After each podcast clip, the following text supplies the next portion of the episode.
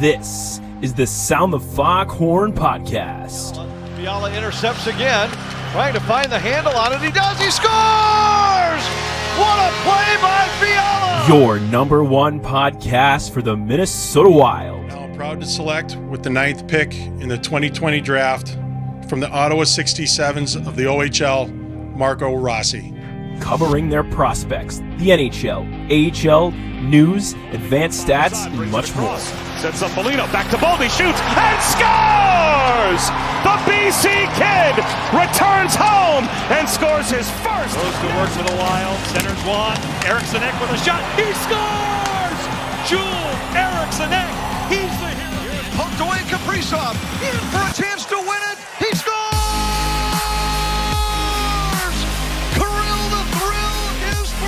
And now, here are your hosts, Brett Marshall, Zeke Boyett, and Justin Baki.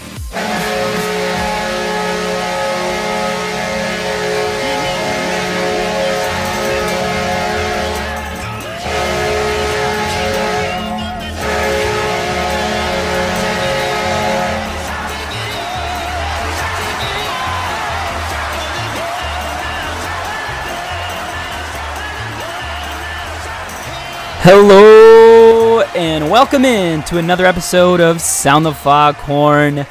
Brett Marshall alongside my pals Zeke Boyett and Justin Baki. Fellas, the vibes are immaculate.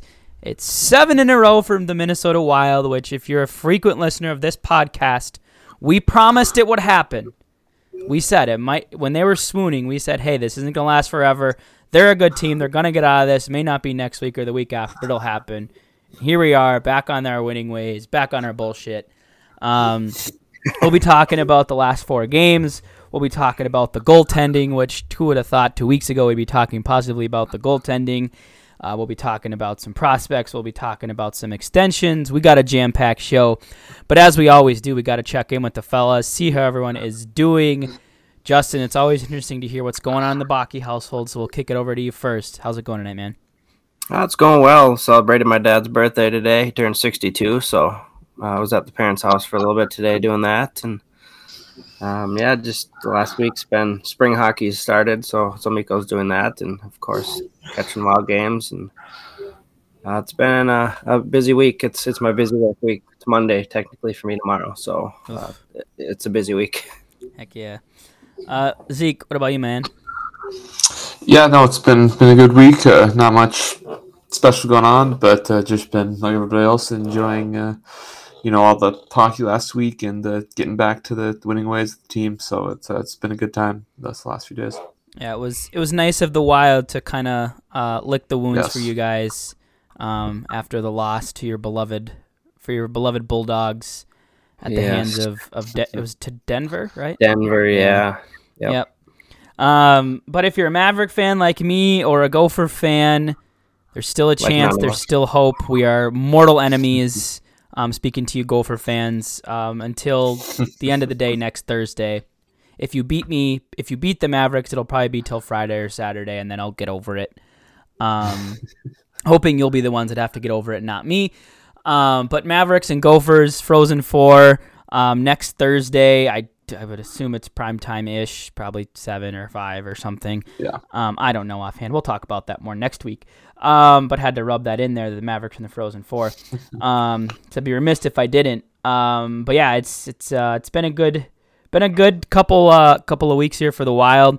Some prospect news to get to as well. Some guys wrapping up. So Justin, we'll go to you on what's happening with the prospects. All right, so a lot of seasons are wrapping up. As we know, a lot of the college teams are done. All the Wild prospects seasons are wrapped up in terms of college. A couple news bits out of that is Sam Hentges signed his entry-level contract, as well as Vladislav Firstov. So looking forward to seeing those guys in Iowa and continuing their career down the pipeline here. Speaking of Iowa, Mitchell Chaffee was our prospect of the week. He had a really good week here, so I'm kind of going off my feed here. I was not as prepared tonight, but he had 4 goals, 1 assist in 2 games. Good reason for him to be our prospect of the week. He seems to be Iowa's hottest player right now, so He's kind of got that, like, that Jerry Mayhew, Sam Anas, kind of that veteran, you know, maybe not a guy that would light the NHL on fire, but just tearing up the AHL and being, you know, that stability for a lot of those young guys and being that veteran presence, which is, you need those guys.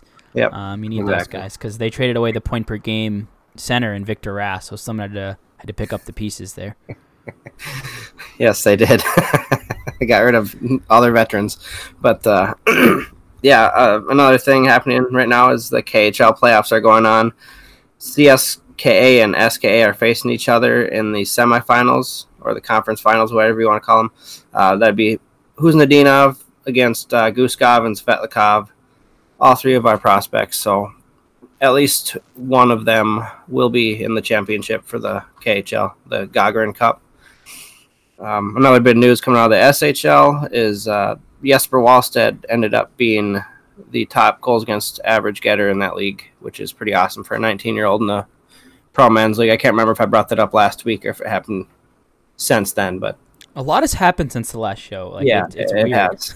So I said it already. That's what happens when you have 6 days between games instead of, you know, 2 or 3. Yeah, exactly. Let's see. Another bit of news. Wild fans probably know Connor Dewar has been recalled back to the Iowa Wild.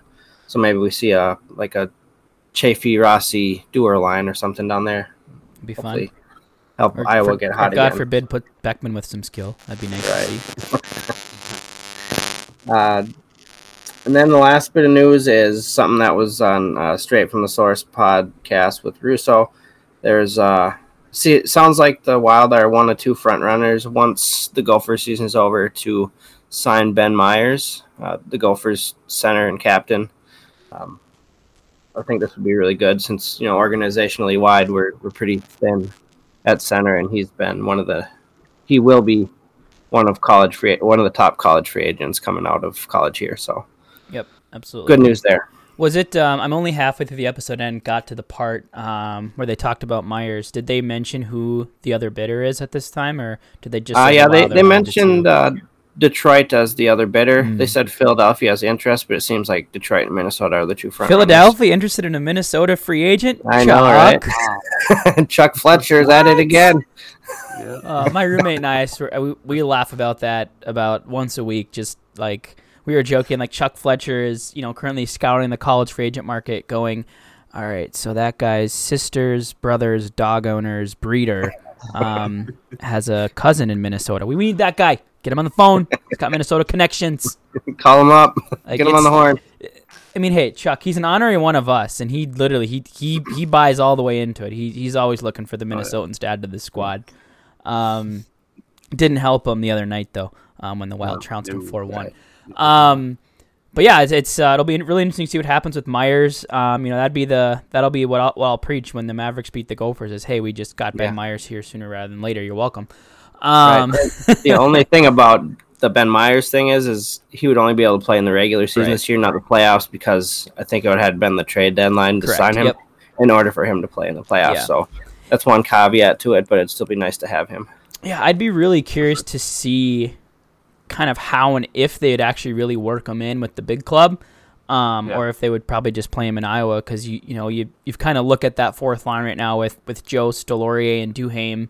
If that's going to be your fourth line during the playoffs, you'd think you'd want those three, especially two of them being rather new to the organization and one being a rookie. You'd think you'd want to continue to give those guys reps together to build the chemistry rather than just throwing Ben Meyers in there to get NHL experience and then playoffs come on up and it's not playing anymore. Now we're back to this line again. Yeah. So curious to see how that all works. You also have Nick Bjugstad sitting there too, as well. So it'll be interesting to see if they sign him, kind of what the plan of attack is with him. And you have to wonder from his perspective if that's maybe in the back of his mind too, if when it coming down to Detroit, Minnesota, because I'd imagine if he goes to Detroit, he'll get the opportunity to play there.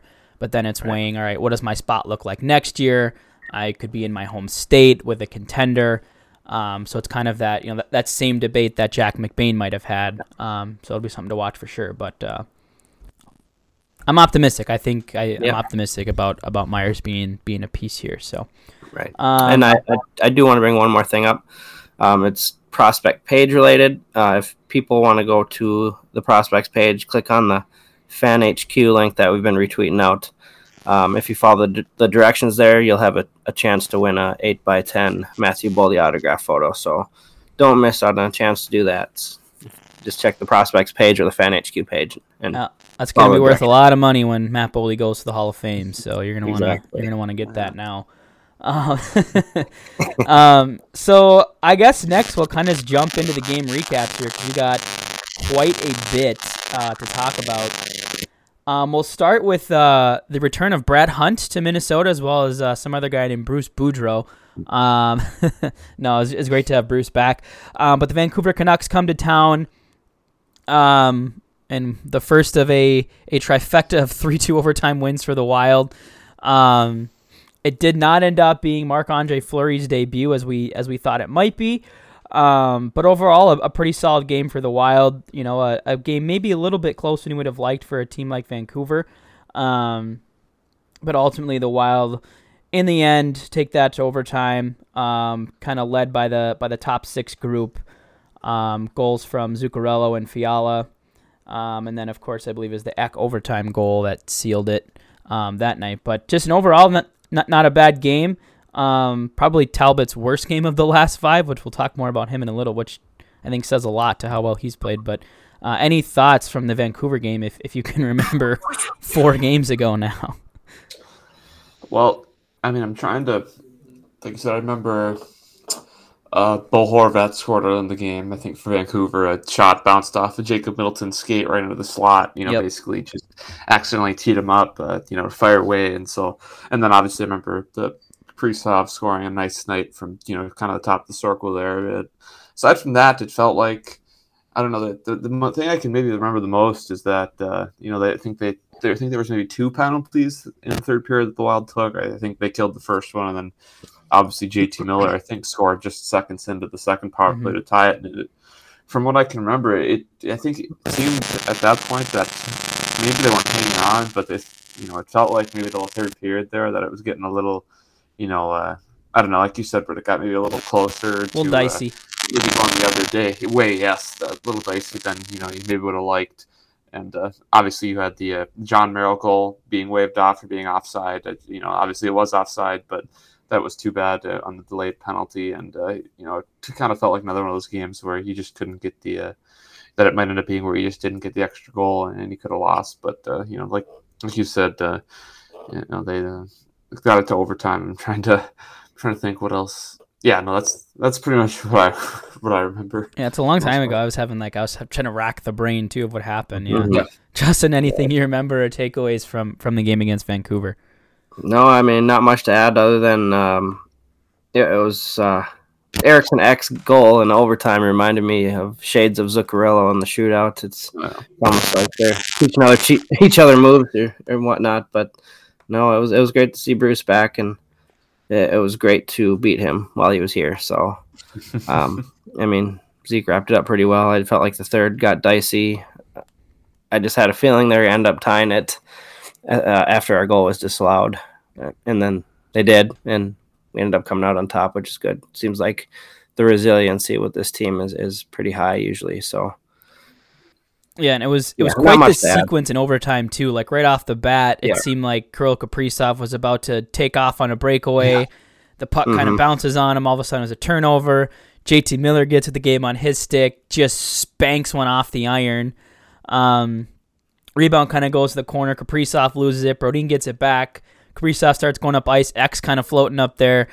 Brodin hits Kirill. Kirill hits Ek on a breakaway. Ek goes in, and Justin, like you said, with a shade of Matt Zuccarello. A little hard fake on the backhand, goes to the forehand, tucks it around the pad for, I believe, his second game winner of the year.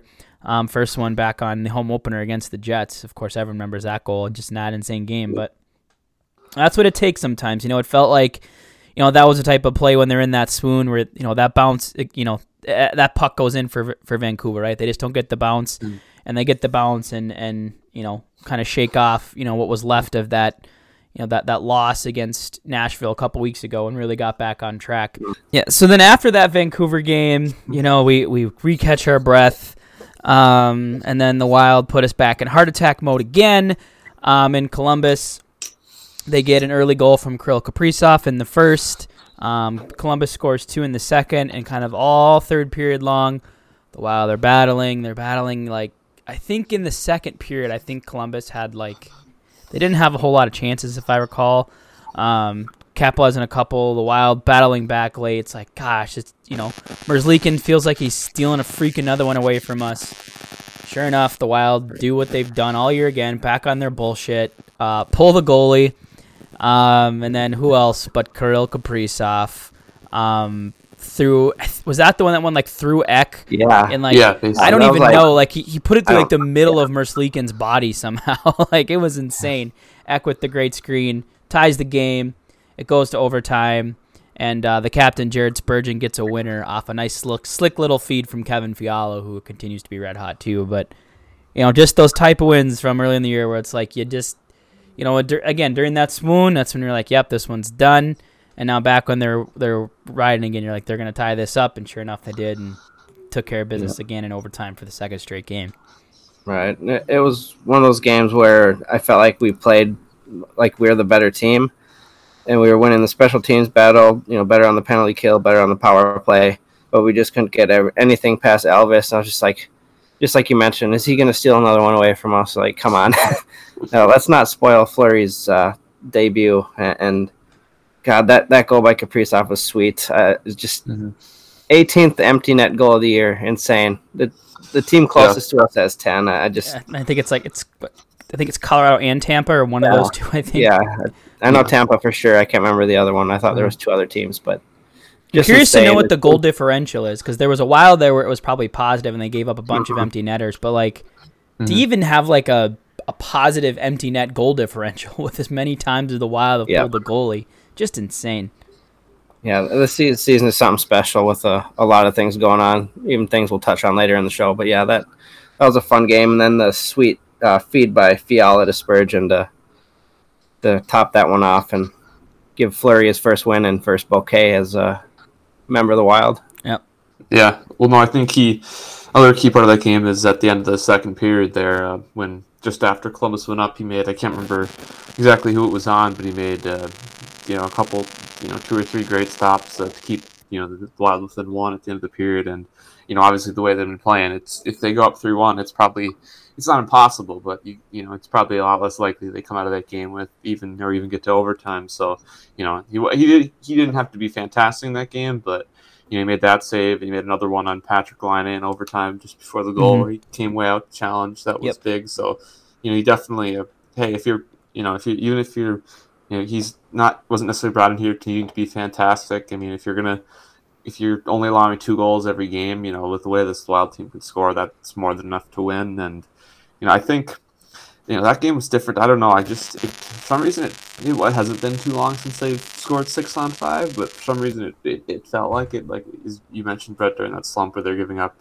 1 or 2 at least empty netters every game. So, I tweeted on Twitter, I kind of half screamed and woke my dad up in the other room watching the game that night because, it was more of a relief thing rather than, obviously, I was excited, but it was like you guys said, that was a sweet goal. And then, in overtime there, pretty much, right away. I mean, like, we'll talk about the next game against Colorado, but it, that's been the biggest difference the last couple years too, is just how good they are in overtime. And I think they're 7-0 or 8-0. Yeah, they haven't lost in overtime. They've lost twice in a shootout, but they've won everything else. But yeah, just like put into perspective how much the Wild just dominated Columbus in that one. Expected goals for the game, 4.16 for the Wild. I think prior to the Kaprizov tying goal, they were sitting at like 3.91 and had just the one goal before they kind of broke through Merzlikins. Columbus, on the flip side, 1.99. So basically 2 on the dot. Fleury allowed 2. Like we said, all this Wild team needs to win half the time's average goaltending, and that's what they got in the Fleury debut. Like you said, Zeke, some big saves in there, but did what he needed to do, got the job done. The Wild 21-7 on high danger chances. I'd have to dig into a little more, but 21 high danger chances or shots might be a team high or pretty dang close to it for the year. But it just felt like they were all over the crease and just couldn't find a way till late, but eventually found the way, tied it up late, and strung together the second of the 3 overtime wins. And then the next night, less than 24 hours later, They're back at the Xlandry Center, division rival Colorado in the house. Colorado without some players missing, I believe, Bowen Byram, Sam Girard, no Gabe Landeskog. So missing some key pieces, but you know, the Wild coming off back-to-back overtime games, coming off playing the night before, come out with another just gutsy win, 3-2 in this one after, again, I believe, is it the Avs? Were the Avs up in this one? Yeah, they were up 2-1, and then Hartman tied it. And Hartman gets a late third-period goal, and then Tyson Jost draws a cross-check near the end of the third period to put the Wild in the power play in overtime, and they just put on a passing clinic and finished off by Kevin Fiala from the wing for the overtime winner. Showing shades of Danny Heatley. Yeah, now that was the Philly one, but... Yeah, I mean, that's... Sorry, I got my goals. Similar spot on the ice, but you're getting ahead of the game here. Yeah, I am. I'm getting my Fiala goals mixed up. I told you I'm having a hard time racking my brain on these games. It seemed like one of those games where Colorado, man, they're all shooting us, and Talbot just stood on his head for us. One of those games where I think he may have stolen us a win. Kind of wondered how they would do on the second of back-to-backs against arguably the best team in the NHL. And, I mean... This just kind of proves that we can kind of run with anyone, and makes me more confident that we, knock on wood, could make a run this year. But, yeah, this was a really fun game to watch. It seemed like, you know, we went up 1-0. Yeah, and then Dumba laid that huge hit on Rantanen. MacKinnon fought Dumba, which was stupid, over a clean hit. Yep, and screw you, Abs fans. And now has potentially busted his hand, which... I mean, it's not great for the game of hockey. You don't want guys like McKinnon on the bench, and you know, as you know, we've seen Dumba, you know, get into a fight for a clean hit and getting injured. Yeah. It sucks when that happens to a good player, but you know, hard to feel a little bit of sympathy when he's the one that went out there and started. It wasn't like Dumba challenged him, right? So sucks for McKinnon, but it's one of those things where I get what he's trying to do. He wants to fire his team up. He wants to stand up for his line mate, but in a real time, you know, maybe it looks a little bit high, but.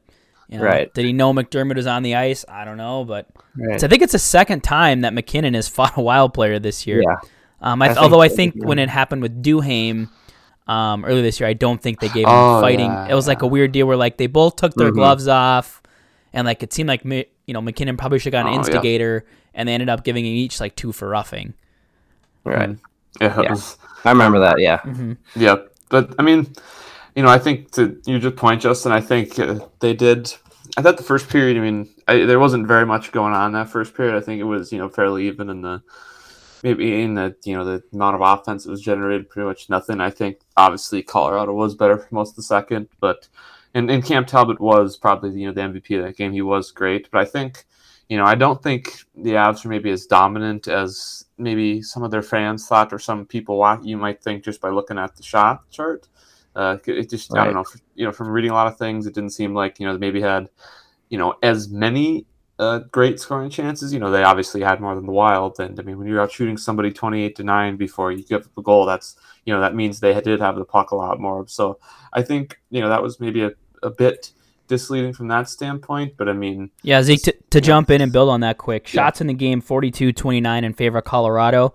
But the Wild, 10-6 on high danger chances, expected goals in the game, 2.96 for Colorado, 2.41 for Minnesota. It was a lot of shots from out high for Colorado. Like there was maybe 10 of those 40-some shots came from below the dots, I think. Like it was a lot from out high, including both the goals, I think, were outside the dots, kind of from a similar spot on that left side off the draw. But I mean, but, you know, like you said, I think... Obviously, you know, Kaprizov got the power play goal to take the lead, and got the, you know, the dirty cross check or dirty check, whatever you want to call it, from Devon Taves, which, you know, I think we don't need to get into a lot of that extra stuff. Because no, just go on my Twitter timeline. So yeah, you can find everything there. But so yeah, and then obviously after that, then like you said, the Avs did. I think it was Kadri who scored the first goal. Kind of Talbot was screened out front, so that's kind of why that long shot beat him, and then. You know, the next one was I think it was Rantanen on the power play. The puck just Wild lost face off, and you know, basically just bounced to him right in the slot to just you know, rip away. And you know, it sucked at the time. To get, you know, I think you could maybe make the argument from after that they scored basically 2 goals in the 3 minutes after McKinnon fought. So you know, that's maybe what you know, they're gone. But obviously, you know, anyways, it just, you know, at that point, it was kind of like, you know, it was like, oh, shit, you know, you don't want to lose at home to a big rival like this. But, I mean, as we know all the time, you know, the way this team plays at home and the way they play when their backs are against the wall. And obviously, you know, the top line, you know, as, you know, I think everyone knows, came out and made another great play. And Matt Zuccarello, you know, deked Rantanen out of his boots, basically, and got fed Hartman for the goal. So... Yeah, I was trying to allude to that with the MacKinnon fight, that it seemed like they had picked up some momentum from that and took the lead. Mm-hmm. And we came back and ended up winning overtime. But these overtime games, it was huge overall to get those extra points in all three of them, because as it sits, we're now second in the Central, 4 points ahead of Nashville, five ahead of St. Louis. Wow. Two games in hand. St. Louis. Yeah, 2 games in hand on Nashville, same amount of games to St. Louis. So, you know, you think about you losing overtime and we're 1 point ahead of Nashville, 2 points ahead of St. Louis. So, you know, every little point helps. And it was great to see us take down a division rival, especially. I mean, we're not going to catch the Avalanche, but it always helps. You never know. Yeah, I mean, yeah, you never know. Hey, if the Wild can lose whatever it was, 8 out of 9, I'm not ruling out for the Avs, especially with injuries. Anything can happen. Anything can happen, but it's good for the team confidence to beat a team like that. And Blues playing as we speak right now, too, 0-0 at the Canucks at the end of the first. So keep an eye on that one. Yeah, you know, maybe it wasn't the Wild's best game against Colorado, but I think you look at the circumstances you'd played. It was your third game in 4 nights, your second game in less than 24 hours. You'd play overtime both nights against arguably the best team in the NHL, and to come out and, you know, stick with them and, you know, do your best to let your goalie see the puck, get the shots to the outside, and find a way to battle back late, win overtime. Just huge, and, you know, that building was rocking. So a good win there. And then finally last night, for 2 periods, it really felt like the Wild really controlled that game against the Flyers. Let off the gas a little bit in the third period, carrying a 4-goal lead. We get the double minor to Jost. They get a kind of a fluky power play goal to spoil the Flower shutout. Philadelphia pressures a little bit more throughout the game, but I think it was the Wild just kind of packed it in a little bit, and we got a 4-goal lead. We don't need to continue to shove this down these people's throats, but come out with a 4-1 win in that one. Yet another goal from Kirill Kaprizov. I believe he's got like 13 in his last 13. Jordan Greenway, the big rig, gets on the board in this one as well. And then you have, as Justin alluded to earlier, the Kevin Fiala Rockstar Zone clapper from basically the corner. I still don't know how he scored on it. I mean, just zero angle on a one-timer, a clapper from the right corner, and somehow found a way to squeak it in.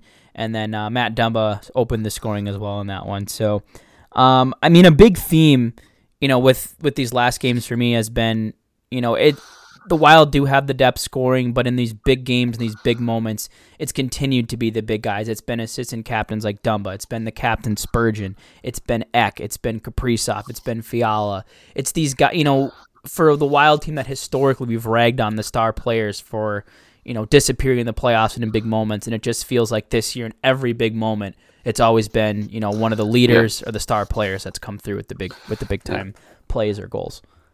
I think maybe the difference there is, I mean, you know, you mentioned the star players in the past. I think maybe a bit of the difference with this last couple of years is, you know, the star players are legitimately star players who are, you know, capable of, you know, dragging a team. Obviously, they didn't need to in that game against the Flyers, you know, with considering the opponent and all that. But they definitely do, like you said, have the capability. And I mean, the Kaprizov goal, I think it was, you know, he made the nice little step off to the outside. That was another great screen by Ek, because without, you know, him standing right in front, you know, where he is back on the power play, by the way, too, after a few games off, which is good to see. You know, obviously it was big on that play. And I think it was, you know, I don't think another guy just that I thought of, I don't think Matt Boldy's been necessarily like really bad the last few games, but obviously he hasn't been scoring as much. And it was nice last night to see him, you know, get back on the score sheet with that nice tic-tac-toe play with Freddie Hockey and Dumba for that first goal. So that was good to see as well. Definitely. Yeah, it was also nice to see us be able to kind of like let on the gas a little bit in the third period, instead of, you know, with all these games and so many days, kind of resting some of those top guys and maybe getting the fourth line some more minutes was nice to do. And then another thing I wanted to bring up with these overtime wins, kind of off topic a little bit, but you know, years past, you guys mentioned we're like 7-0 in overtime, but years past we were like, when we'd go to overtime, you'd be like, oh man, you know, this is a loss. Here we go. At least we got our point.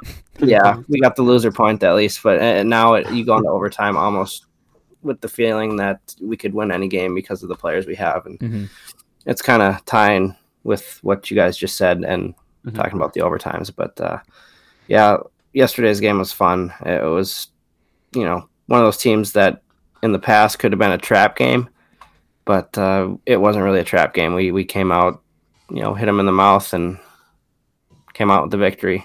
Yeah, yeah. And I think that game gave us a really good taste of what Marc-Andre Fleury on his game looks like. 9 out of 10 in high danger saves last night. 2.11 goal saved above expected in that one. We saw the first windmill save, which as a opposing fan of Fleury I'd mock, but as now on my team, dazzle all you want as long as you keep the puck out of the net. I don't care how you do it. But he was fantastic last night. Like when the Wild did, you know, kind of stumble there in the third period, and you know, I believe they had 6 minutes in penalties in the first like 10 minutes of the period.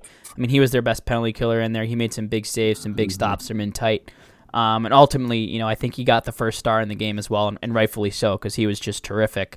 And it was great to see that. You know, we talked about the game against Columbus, very average, didn't really have to do much.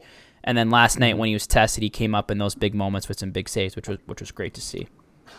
I think it was especially, you know, nice to see what that was. I mean, the whole second period, he basically, I think he made like 4 stops. I mean, he pretty much was on break. That I think in the first like 14 minutes there was 1 shot.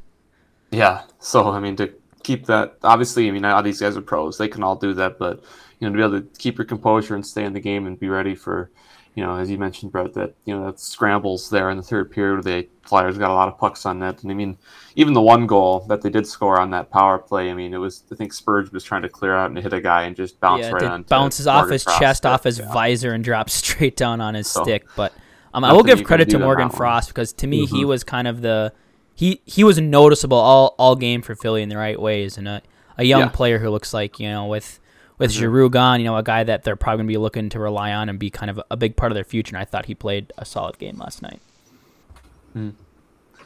Yeah, no, I think, yeah, I mean, like you said, it was just good to see him play, and I think, you know, I've seen, there has been some, not too many comments about this, obviously, because most people, obviously, around the league and fans here already love Fleury as the player in person he is, but, you know, I have seen occasionally the, you know, why did they trade a higher pick for a backup goalie? It's like, well, he's not really the backup. You know, they're both playing really good right now.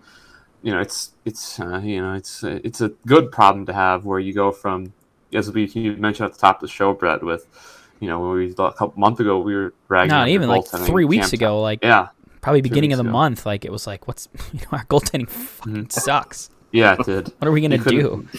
You couldn't get a save, and now I mean if Cam Talbot's obviously hot right now, and he's had a tendency to be hot and cold, but if he does get cold, now you have Marc-Andre Fleury as the next guy up, or the other way around if he takes a load share of the net. So I mean, you know, hey, I know it's maybe something we're not used to, but it's a good thing to have too many good players at every position, especially in the playoffs. Yeah, that and Fleury, he can steal you a series. I mean, you've seen him do it time and time again with, you know, Pittsburgh and Vegas kind of stole the series from us when he robbed Hartman like 100 times.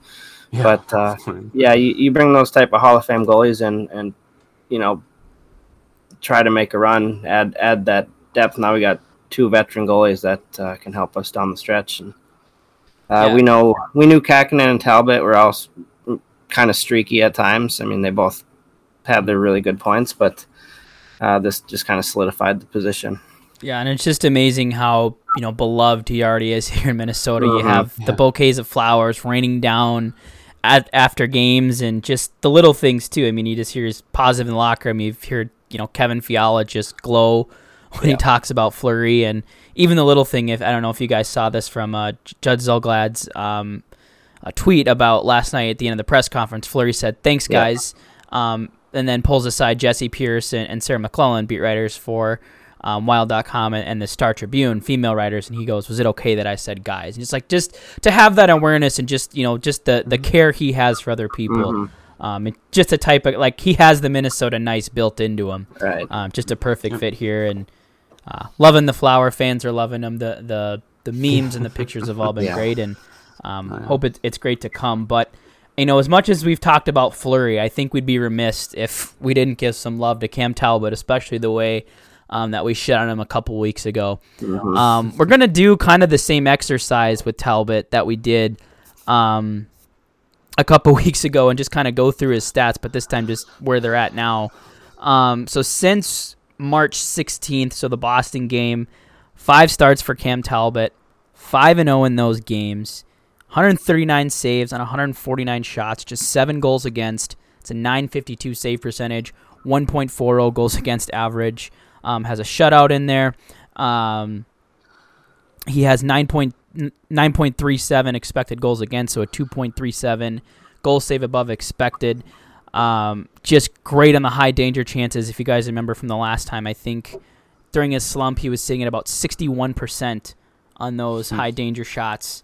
19 of the last 21 throughout the last 5 games. That's up to 91%. So now about 10% above average. Just absolutely bounced back. He's been great. He's been composed. He's back out at the top of his crease. I mean, just the professionalism and maturity of Cam Talbot to have a Hall of Fame goalie come in and just to put out rock star game after rock star game has been awesome. You know, I think we were fair to criticize him, but I think it's you gotta give the respect back. Like, just what a turnaround! Like, I don't think, you know, we talked about, you know, his bad play wasn't sustainable. I don't think this type of play is sustainable, but who knows? But man, is it great to see him, you know, for the third time this show again, just to be back on his bullshit. It's been wonderful to see. Yeah, I mean, I think, you know, the first in that Colorado game, I think a couple of saves that come to mind as big ones were when the Wild were on the power play. I think after it was, you know, tied, they got a power play against Colorado, and I think, I don't remember if he made a save or if Comfer or whoever it was missed the shot, but they had a kind of a shorthanded 2-on-0, and he either he got a piece with his glove or came out to challenge confidently and, you know, took away a lot of the space, and then I think the Avs also had a 2-on-1. And that same power play shorthanded, and he made a couple other great saves there. And just, you know, like you said, I think when he's been playing well, he's kind of different from a guy like Fleury, where he's more technically sound. He's not flopping around. He's in the right position. As you mentioned, Brett, coming out to challenge shots, being good on his angles. I mean, when he wasn't playing well, like in that Philly game, he'd be, you know, basically sitting in the net or be way off to one side, leaving the whole side of the net open. And now it just looks like, you know, as you mentioned, that, you know, he's just completely confident in, and, you know, how he's playing. He seems to be always in the right spot. And, you know, it's, just, you know, I think that, you know, just the main thing is that it's hard to remember. I mean, he's been playing great, so he can't really have allowed a bad goal. But it's hard to remember the last time that he allowed a bad goal or even just a so-so questionable goal. I mean, the ones that have been scored against him have, you know, been ones that, you know, they're going to score. So I think that's the key thing is, you know, he's been, you know, obviously all we ask, you know, all the Wild really need out of their goalies the regular season is just to make the saves that, you know, that you're supposed to. And he's been doing obviously a lot more than just what he's supposed to over this last stretch.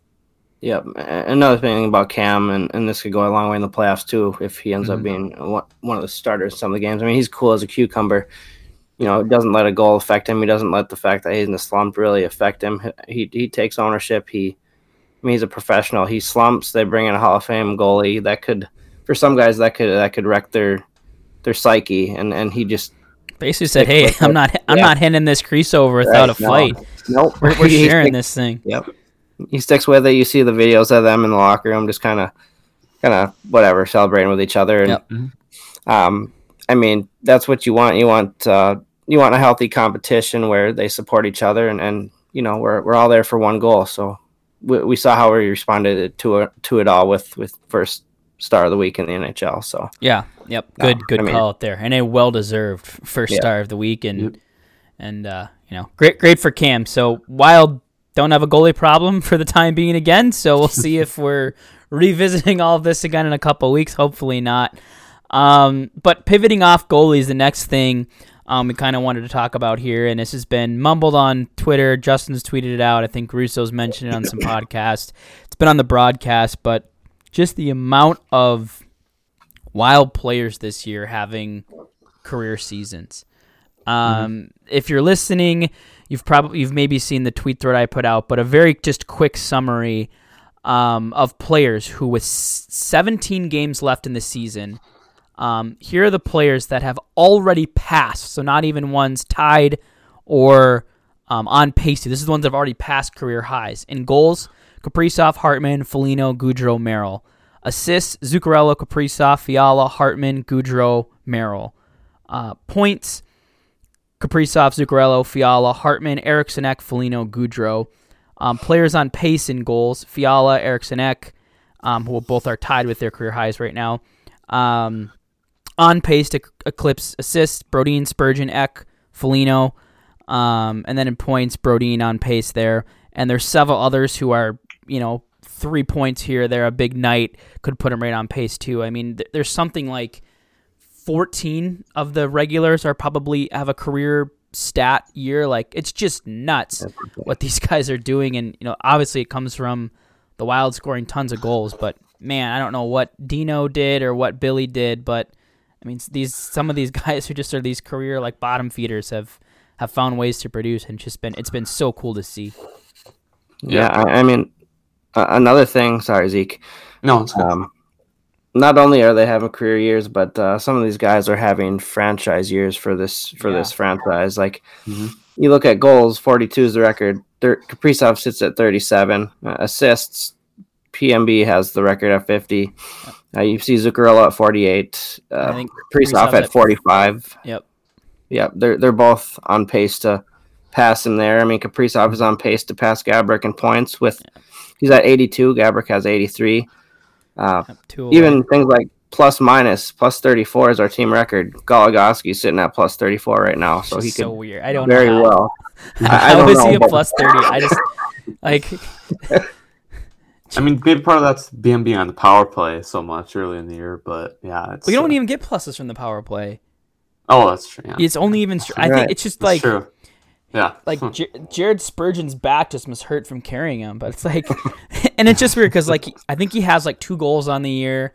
He's got a ton of assists, but it never feels like it's never the Zuccarello pass where it's like, man, what a pass by Goligoski. It's all of a sudden like, oh yeah, by the way, Alex Goligoski had an assist on that goal, and you're like, wait, he was on the ice? What? Like it's just like you look and it's like, how is Goose doing this? Hey, that's a great transition.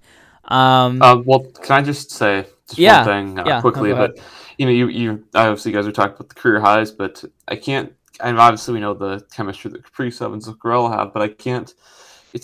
Can't get over the fact that Zuccarello is probably going to have 80 points at like the age of 35. Just like obviously when you're playing with a great player like that, that can change it, but. It's not many times you see a guy who's a really good player's career who had usually 55-ish points go from 35 and 42 and 37 and 65 to being well over a point per game at that age. It's pretty damn good. Yeah, career high in assists prior to this year, 44. With 17 games left in the season, he's sitting at 48, and he's missed. 8 games already this year, on pace for 62 assists right now. So that's 18 higher than his previous career high. Just obliterated it, and just shows you, hey, what magic chemistry can do. Also the fact that Kirill Kaprizov's goal pace right now is 47 when he didn't score the first 13 games of the season. He had 1 goal and now 13 in his last 13. Like, there were people that were like, we overpaid him. Wow. Where you at? Yeah.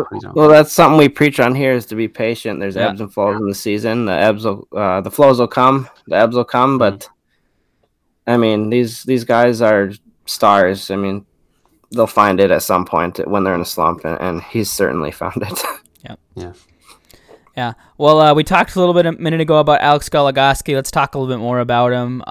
Much to my surprise, it came out, I believe it was kind of afternoon yesterday, that there was a plan in the works to extend Alex Goligoski 2 years by $2 million, which, you know, at the signing, it sounded very plausible. And then we saw the Merrill extension, and we heard rumblings of Russo saying, I don't think they're going to re-sign him. And then, oh, boop, here we are. Alex Goligoski, 2-year extension, $4 million total, $2 million each year. It totally caught me off guard.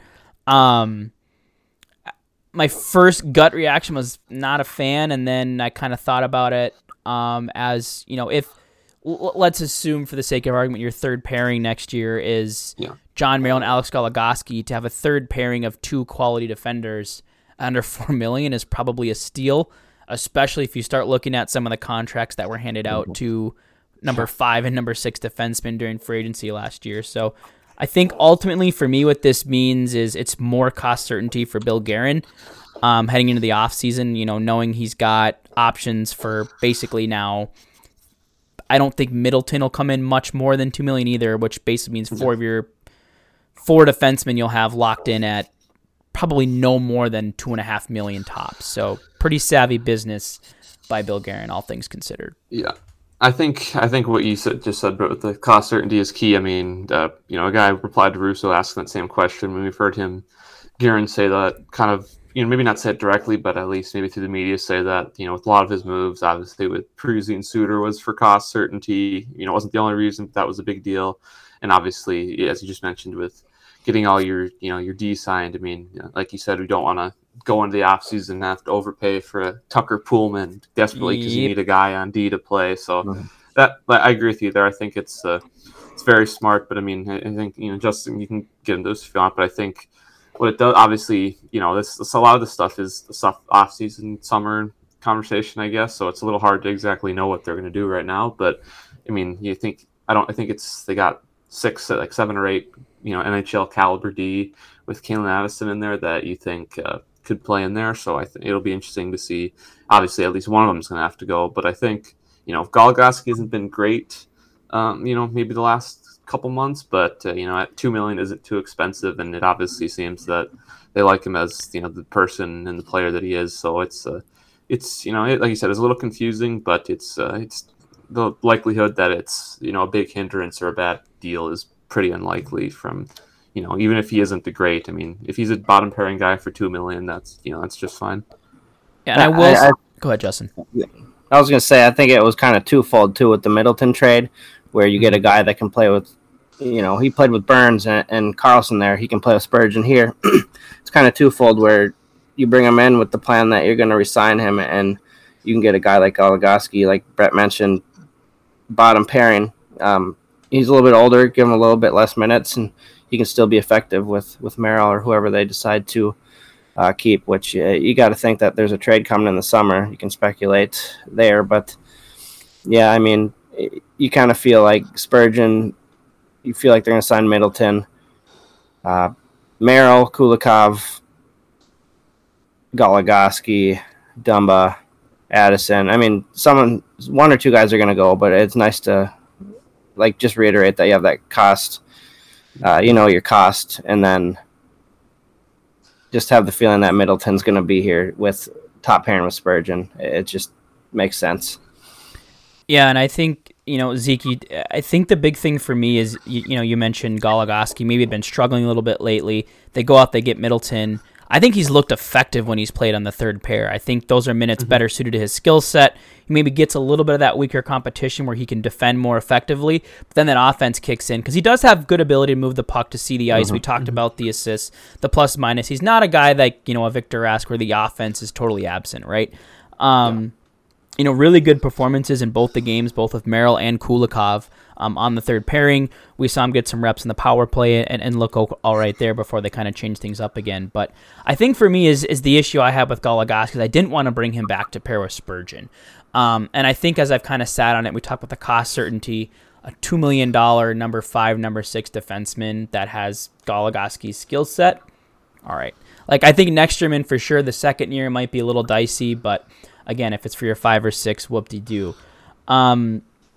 But I think the next thing that, you know, it's not a whole lot we can dive into now because we just kind of got to see how things play out. But as a good friend of the show, Seth Topol pointed out, what does this mean for Calen Addison? And I think beyond Calen Addison is what does this mean for Calen Addison, Matt Dumba, Dmitry Kulikov? Because I think those are where all the attention now turns to for these three, because I think, to me, there's three scenarios. Scenario one is a Dmitry Kulikov trade. Calen Addison's the seventh defenseman. Scenario number two is Matt Dumba is traded. Calen Addison slots in to Brodin's spot, or maybe that ends up being Kulikov, but I think they've tried that, didn't like it. And maybe Kulikov or Merrill becomes your seventh defenseman. Or scenario three would be Addison's just, he's another year away. I just want to kind of get where your guys' thoughts are at. I kind of put on Twitter with me, it's Addison seems like he's ready. There must be something that's kind of holding that back. And I feel like there has to be a move, Zeke, as you kind of alluded to. Like, it feels like someone's on the move. Just want to see where you guys are at. Do you think Addison plays next year much, or do you think it's one of, you know, those other, you know, guys under contract is on the move? Mm-hmm. Well, I think it's complicated because we don't know what we think with Addison. I mean, he's put up the numbers of defense in the AHL. I mean, 22 points, 31 games last year, 23 and 29 this year, and you know, I mean, he hasn't been like superhuman when he's been in the AHL, but he's been solid enough. So is he 22 yet, or is he still 21? Let me see. It says all I know is he's got a sweet 21. Yeah. Oh yeah, he does.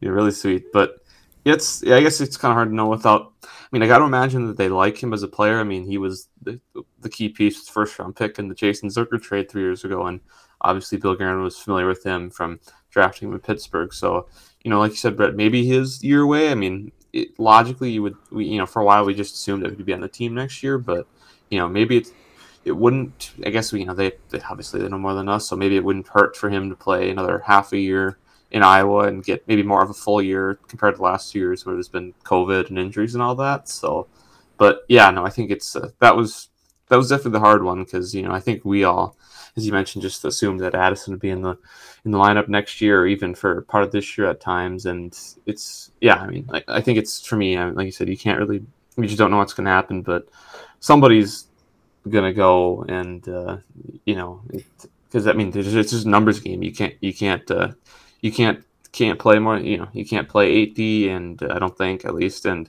you also aren't going to carry 8 NHLD on your roster because what good is that? You know, that's just hurting the players, and it's probably not doing you a ton either. So it'll be interesting to, you know, see what happens there because, you know, I think it could have implications. It has implications on, you know, what their plans are on D, as you guys mentioned, and in other areas of their team too.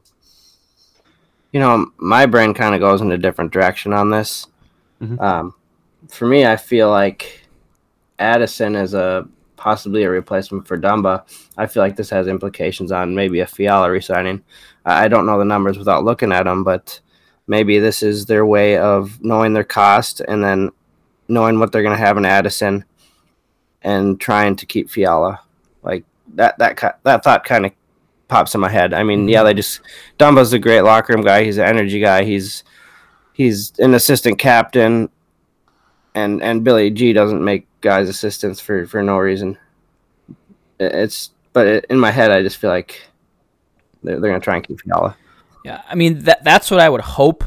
Because for me, what it boils down to is that I just don't think, given the cap crunch they're going to have, regardless of what the Fiala-Dumba situation is, I just don't see a world where all of those guys stay and either Goligoski, Merrill, or Kulikov is being scratched at around a $2 million cap hit. Like, that's $2 million that could have been put toward, you know, a third-line forward or, you know, paying more to someone like a Nico Sturm. Like, there's just no way they basically have that money sitting on the bench and in the press box for the entire season. So to me, it means it's one of those guys who's getting between Kulikov or Dumba has to be out.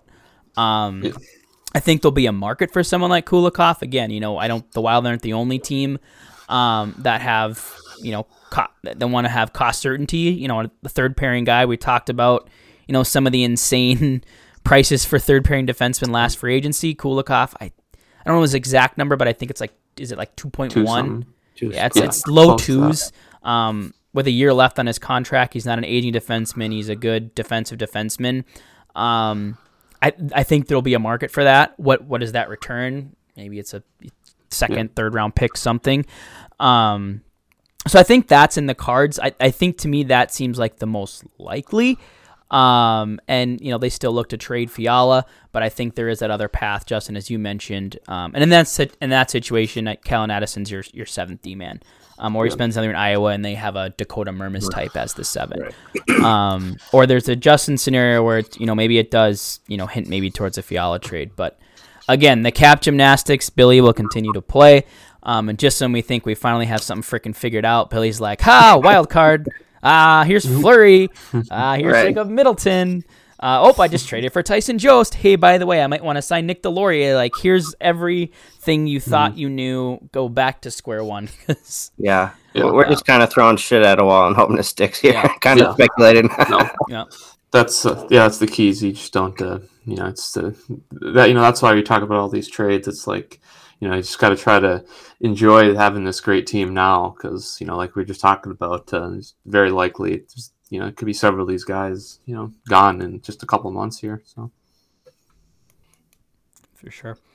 Well, that covers pretty much everything we had. Do you guys have any final thoughts here as we look ahead? Upcoming schedule continues to. Nope, I don't want that. Pulled up highlights from the Rangers game. I don't know why. Thanks, NHL app. Tomorrow, Pittsburgh. I don't think we've got clarity on if it'll be Talbot or Fleury. Be really interesting. Do you throw a hot hand back in Talbot? Do you throw Fleury out against his former team? And then kind of a grind next week. From here on out, you got Pittsburgh, Carolina, Washington, Nashville, St. Louis, Los Angeles, Edmonton. So what is that? 7 straight games against playoff teams. No more cupcake teams next 2 weeks. So and all of these after Pittsburgh, those next four all on the road as well. I think we're one of the teams in the West that has the most teams left against playoff teams. I believe we have the most in the league. Or is it mostly? Yeah, I knew something like that, but I think it's 11 of the final 17. I think. Another reason why it was good to get those extra overtime points and huge. And beat those teams that you're supposed to beat and go on kind of a run here. You never know what's going to happen with these playoff teams. I mean, we've all seen us play well against them, so I mean we could continue this run, but it could go 500. You never know; it's going to be kind of tough here the next couple weeks. So. Well, I think just for me, my last thing is that, like you said, Justin, it's you're not going to win. What is it? They're not going to win 24 games in a row. I don't think. Although that would be that'd be sweet. Nice. You got to match. As long. And then it'd be a 4-game sweep because of some goalie playing out of his mind. Right. Yeah. Of course. Jake Allen. No, we don't need to talk about that here. But too many bad memories. But I just think as long as they don't go on any extended losing streaks, they'll be fine. I mean, Justin, you just mentioned, like, even if they go 500, 17 games, I mean, even if they're under 500, 8 and 9 and 16 points, that gets them to 102 points. I would imagine that that's a lock for the playoffs. Obviously, you want to do better than that, but I think, like I said, just the key is if they're just, just keep playing how they are, as long as it's just no long losing streaks. If you lose one or two, lose 2 games here and there, that's fine. Just, but I think, the biggest games you mentioned, Brett, being Carolina, Washington, but the fact that they're in Nashville twice, this next month, at St. Louis twice, and in Dallas once, and those will be, more so than the other games. Obviously, they're all important, but I think they're essentially 4-point games. Yes, and that could play a lot into being second, third, home ice, or even a wild card spot. So I think those 2 games, especially coming up next week in Nashville and St. Louis, will be probably some of the more important games that they've played this season. Yeah, and then kind of once they get to this gauntlet, they do get a nice little reprieve with Dallas, St. Louis, San Jose, Montreal, Vancouver, Seattle, Nashville, and then Arizona before finishing the season back-to-back Calgary, Colorado. Hopefully they don't matter. Hopefully. Yeah, but I mean, if you want to get ready for the playoffs, your final 2 games of the season at home, Calgary, Colorado. Whew. Buckle up, baby. Yeah. But I think we've rambled on long enough tonight about a bunch of different things. So Justin, why don't you remind everyone where they can find you and all of your work? You can find me at DEast2004. You can find me at Kaprizov C with the Kaprizov Countdown. You can find me at M&W Prospects, at M&W Young Guns. Just a reminder, go to that page, our page, and retweet the Fan HQ post and get your chance to win that 8x10 by Matthew Boldy. Awesome. Zeke. As usual, though, you can follow me on Twitter at Zeke Boyett. You can find, thoughts on games, etc. Everything, you can find it there. All right, and you can find me on Twitter at B_Marsh92, continually owning the Avs media. Be sure you are following the podcast account as well at Sound the Foghorn. All one word, both Twitter and Instagram. Wild, Pittsburgh, Carolina, and Nashville on the docket. Washington as well before we record next. So again, 4 more games before our next episode. So we'll do our best to be able to recap those. But until then, this has been another episode of Sound the Foghorn.